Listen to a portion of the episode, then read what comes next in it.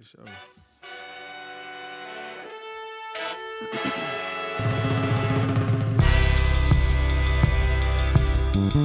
Yeah. Just a bump in the road, minor setback. I cannot forget that. You see me sell soft, I regret that. I carried the supply like a kid pack. And you ain't have to talk, you just stare back. You already know where my head at. I'm trying to get this bread, Jack. And really, I ain't trying to hear that. It's clear that the shit a nigga talk about really done did that. I really done lived that. You wouldn't want your kids at, you wouldn't want your crib back. Nigga, I can't even sit back without the strap. Nigga, I can't even relax without the pack. It's all on the line, nigga. I can't even fall back. I fell down, but I crawled back. Looking for the money, power, respect, all that. A true hustler, what you call that? MF Doom on all caps. What up, what up, what up? Welcome back. Look, This is Living with Will, episode four. Uh, I hope everybody had a sane and stable time in between now and last week. Um, we got a lot of topics. we got a lot of topics to discuss, so I'm just gonna jump right in. Uh, we're gonna talk about Murder Hornets. We're gonna talk about Julio Slim, what to watch, community highlight. We got cowboy vocab and much more. Welcome back to Living with Will. You put your money on the laws, man, they told y'all wrong. Dewan already sold y'all songs. Records from the heart that was hot like the stove still on. The herd dripping while still on. The frozen arm. Compliment the golden charms. I make chess moves. I'm so nonchalant. All with the flick of the wrist. Average triple double steals and assists. Like All right, so we'll just start it off the same way, man. The artists that you guys are being introduced to this week, the expose, the spotlight is on a young man named Julio Slim. Uh, I hope that everybody remembers his name. He's gonna be competing with the crown with people like Jay Z and Kendrick Lamar. Man, his lyrical ability, his storytelling, his attitude towards life. This man is one of my favorite musical artists and one of my favorite human beings on this planet. Shout out to him. You already know, bro. Um, you can find his music on Apple Music and Spotify, but this next project is gonna be. I mean, listen, I'm gonna let it speak for itself. Um, we got a lot going on this week, man. Uh, what the fuck? Uh, it, it seems like every time I turn around, there's there's worse shit going on in the world. Um, I guess we got shit called murder hornets. Uh, on, in the United States now, they're giant. They're Asian giant hornets. They come from Japan, and they massacre honeybees, which we desperately need less of. Um, we all need, you know, flowers don't need to be pollinated. We don't need foliage and leaves and flowers to survive. So having less bees, that's that's great, right? That's that's really great. It's really fucking great. Um, murder hornets, man. I, it's like one of my greatest fears. This week's topics were going down a couple of my greatest fears, but bees, hands down, one of the scariest things on this entire planet. I'm so scary to me. In fact, I for years would lie and say that I was allergic to them, so that people would understand my irrational, uh, at times, devoid of masculinity fear. You know, I don't even want to say that because I don't want to imply that being brave is masculine. It's not because I've known women that are much braver than I, so it's not a masculine trait. But it was very, it was very cowardly the way that I fear bees. Um, to the point that one time, uh, ex's father had to destroy beehive so that I come over to their house because they thought I would die if I got stung. So shout out to them. Appreciate you doing that for me. You guys were looking out. Um, I'm not allergic. I'm just so afraid of them. Uh, they they scare me, but I know we need them. So I, I you know, I let it chill. I let it fly. Um, I know we're all going a little crazy. You know, trying to find things to do for the people that are staying home, even the people who are going to work. I, we're all really bored. So I thought of some more things for you guys to watch while we're stuck in. Um, I've been watching this. Shout out to Indigo for introducing me to the scariest TV show I've ever watched, called Marianne, or in French Marianne. It's a it's a French horror show. Um, it's incredible. I, listen, I'm not a horror fan.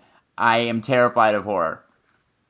But I will say this is an incredible show. I was entertained from the beginning to the end. I had to watch the whole thing. Uh, I haven't slept since. I'm not built for horror, but it was a great show. and I recommend it to anyone who's down for a scare.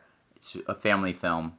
Um, Jerry Seinfeld, for the people who like comedy versus horror, Jerry Seinfeld has a special on Netflix called Jerry Seinfeld 23 Hours to Kill.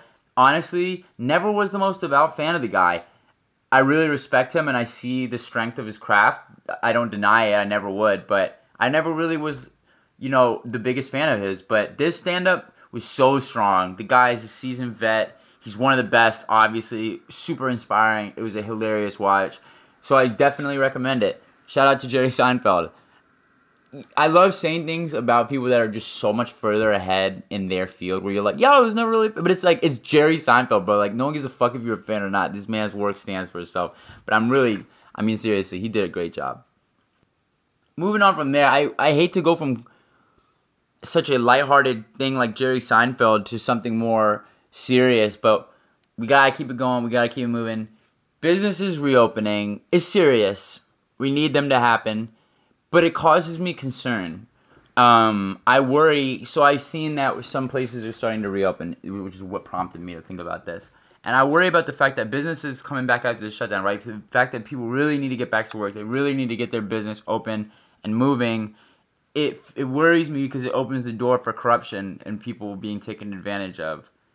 I feel like in times like these is where we need to really keep an eye on what's going on in the government and with the people with the power. Just because things can get a little complicated when money's involved, and there's a lot of money on the table right now that needs to be that there's people been going for it. So I, hope people take an eye. The people that are supposed to keep an eye, I hope you are keeping an eye on it. This kind of leads me into my community highlight for the week, and the the, the community highlight that I like to make for the week is on Ahmaud Avery. Um, I if you have heard of it, I'm sure you have if you haven't heard of it. Uh, man, a uh, man of the public, a black man in America was murdered. Uh, I say in public because it, it, I wouldn't be shocked to know that there's been a lot more murders of black men in America that didn't receive the media attention that this case is receiving. Thankfully, the two men who gunned down Ahmaud are were brought into custody. The thing that really concerns, I mean, the whole the whole situation is concerning, right? Uh, the thing that concerns me the most about this, the father was formerly police. And that reminds me of the fact that we've had countless murders of innocent black and brown men and incarcerations by police. I spent a brief period of time working for the California State Senate, and I saw the difficulty that lawmakers can face when they try to pass legislation that would police the police. I worked for a woman who's trying to get legislation passed in Detroit. I saw the difficulty there, and I seen the difficulty of people who are elected officials trying to create change and the roadblocks that are put in front of them. Uh, so I wanted to kind of talk a little bit about it this week. It's serious, you know. I'm not really the most serious person, but so SB 230 and AB 392 were two examples that I wanted to bring up to show the difficulty of this. So I want to start at the beginning. So for starters, SB stands for Senate bill and AB stands for Assembly bill. When a, when a, so when a bill is introduced to a, the legislature, it receives the name SB for the Senate or AB for Assembly bills.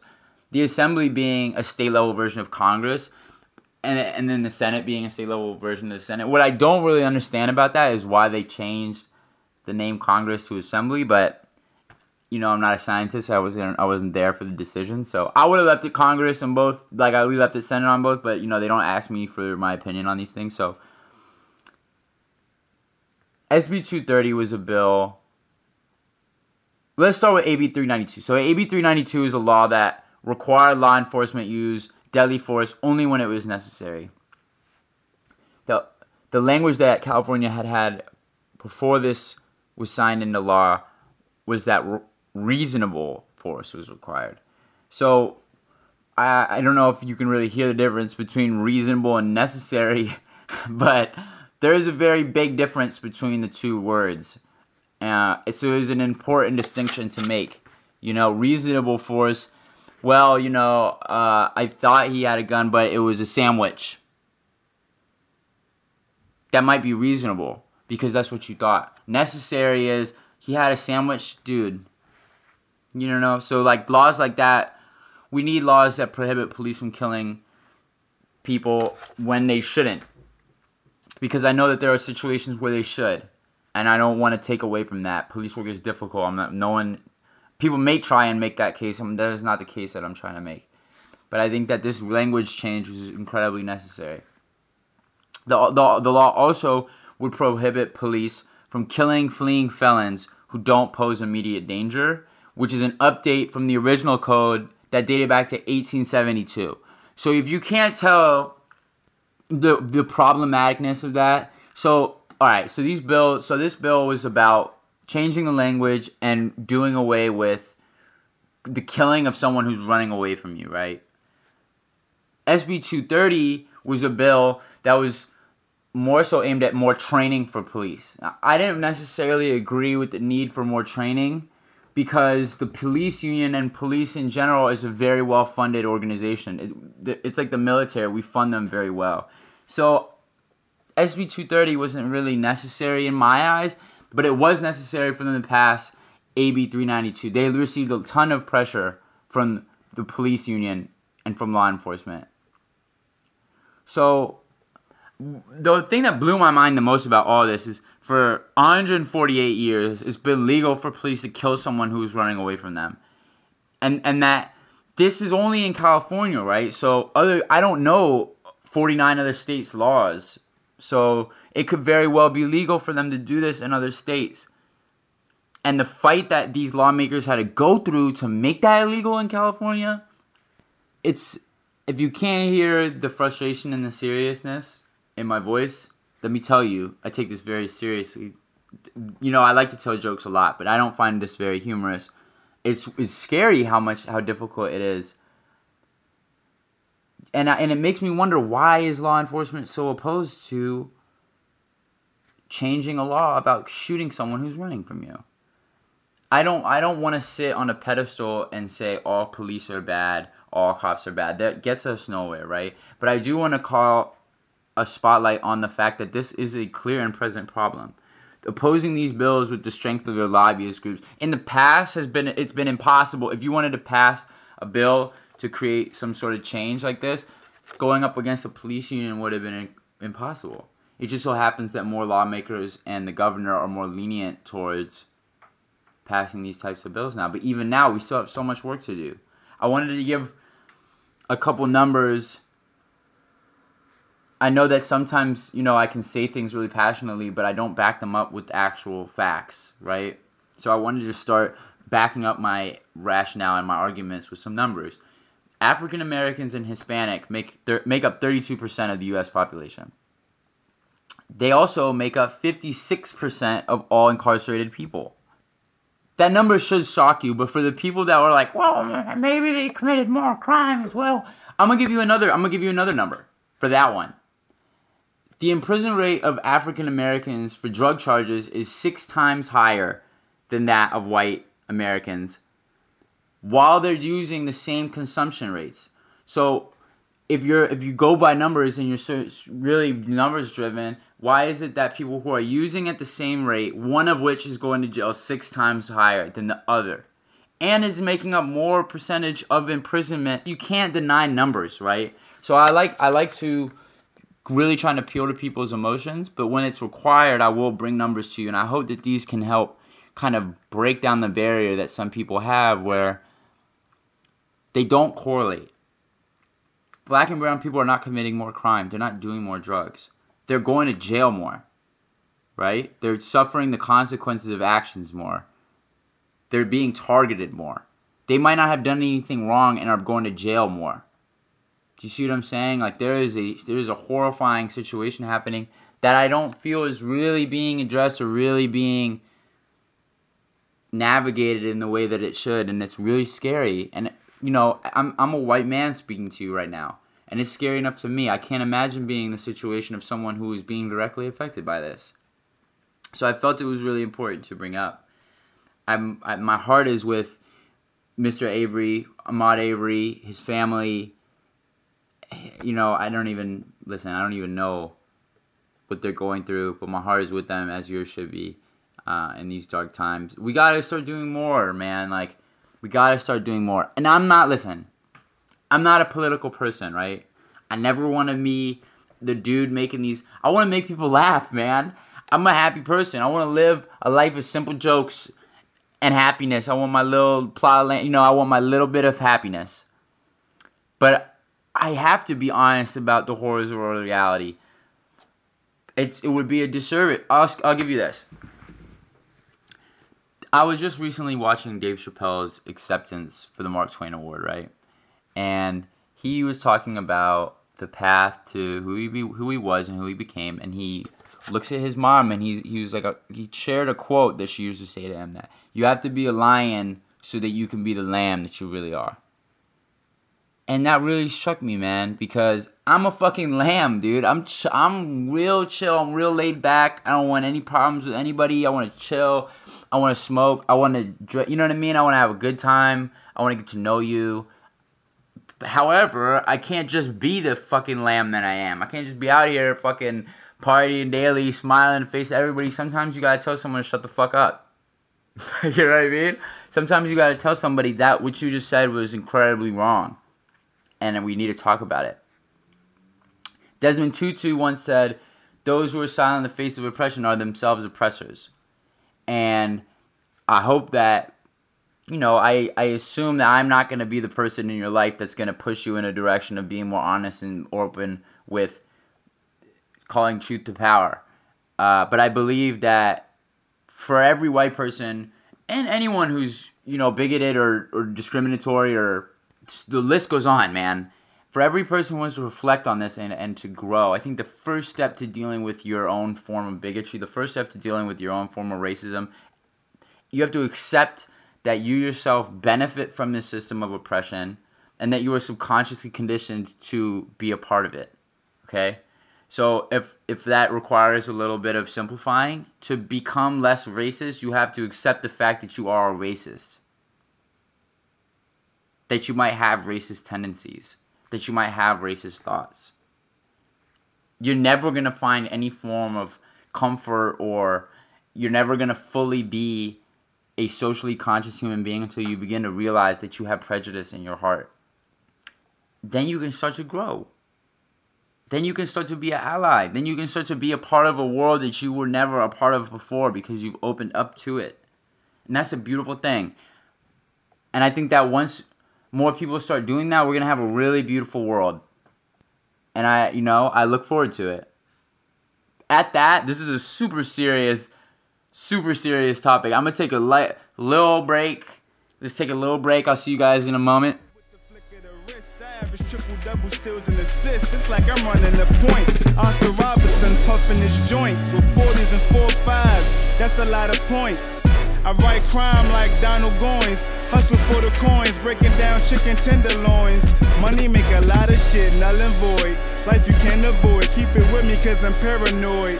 Big Glock shots make a scary noise. Keep it very poised. Turn your group of men into scary boys.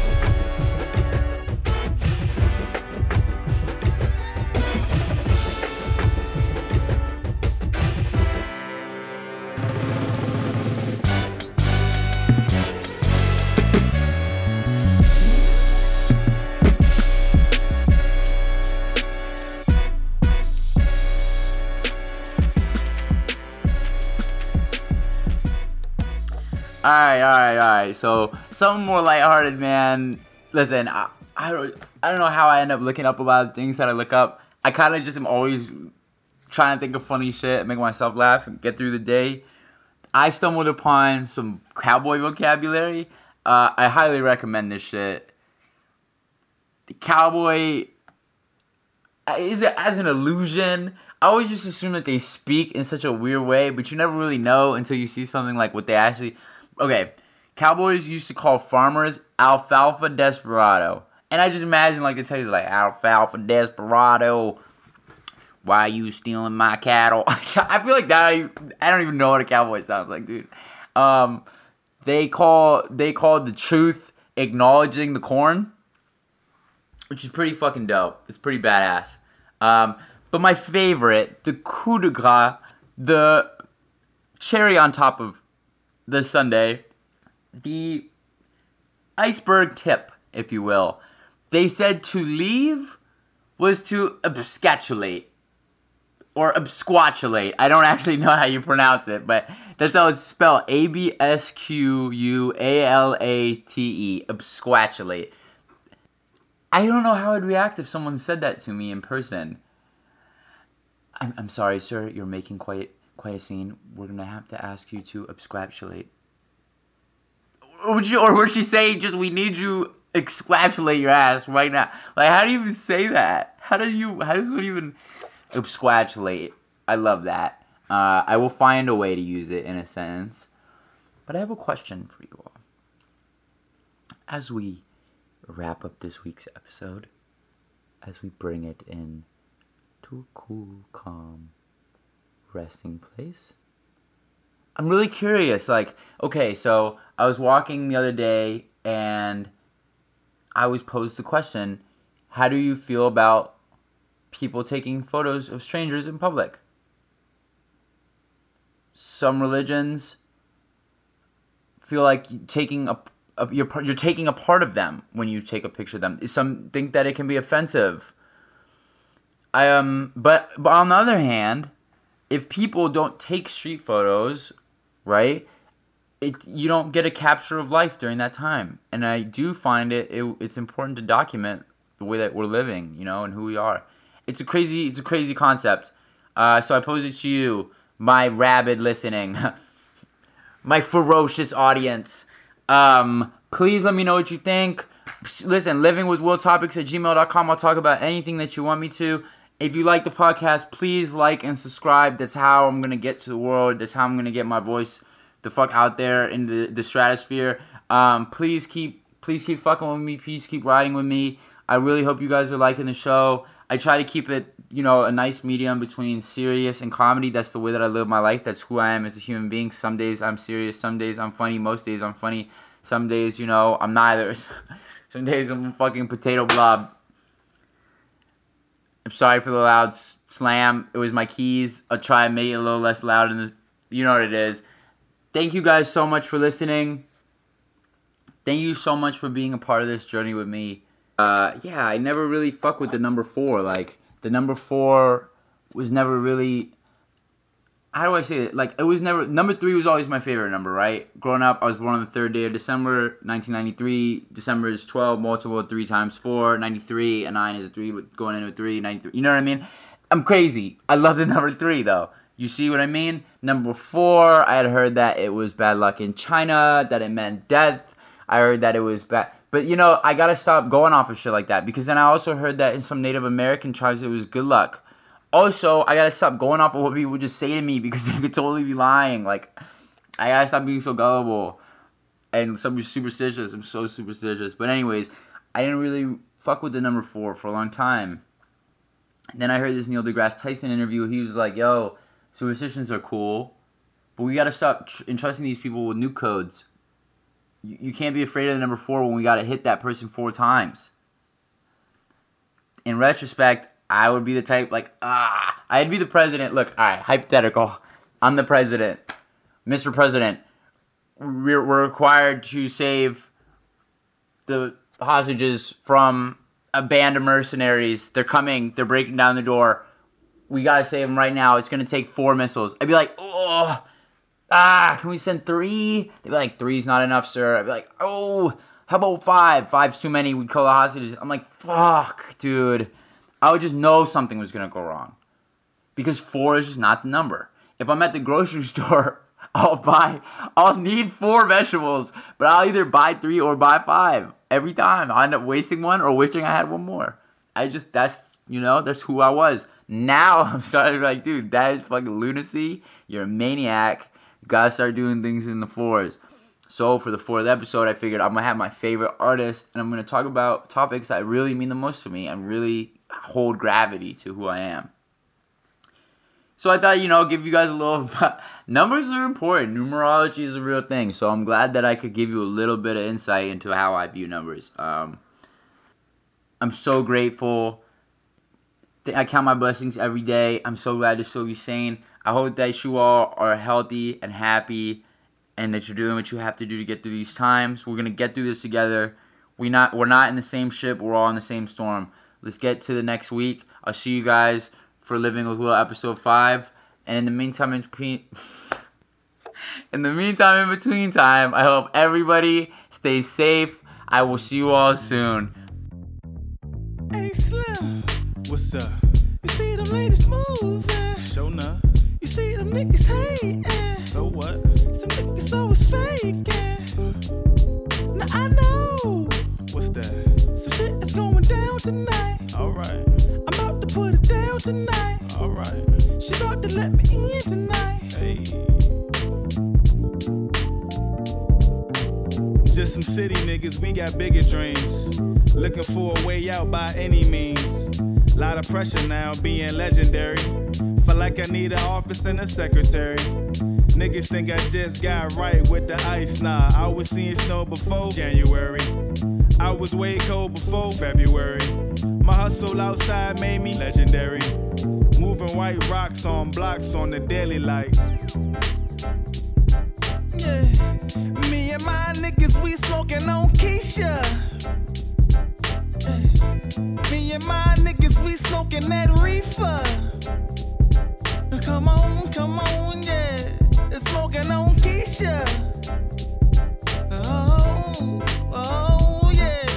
Most niggas would've never took no beat like this. I'm hot as Pete Rock is on some sold out shit. Originality, it bring them hoes out. Peep how I got them taking off their clothes now. Rockin' shows now with the pros now. It goes down like Mary Go Round or Kim K. Gelati got me tied like Michelin. Baby girl from Detroit, Michigan. She like the Pistons. Girl, you trippin'. Her body glistening. Had me trippin'. She started feeling me. Uh, I had a feeling. I know she digging me, so I told her dig it. Look, I know you with it, and plus, look, I'm with it. Uh, so let's get with it. Uh, look, we kick it. So rolled up, rolled out, went to her shit. Uh, she a cold-blooded freak, go figure. Now, me and that bitch, we smoking on Keisha.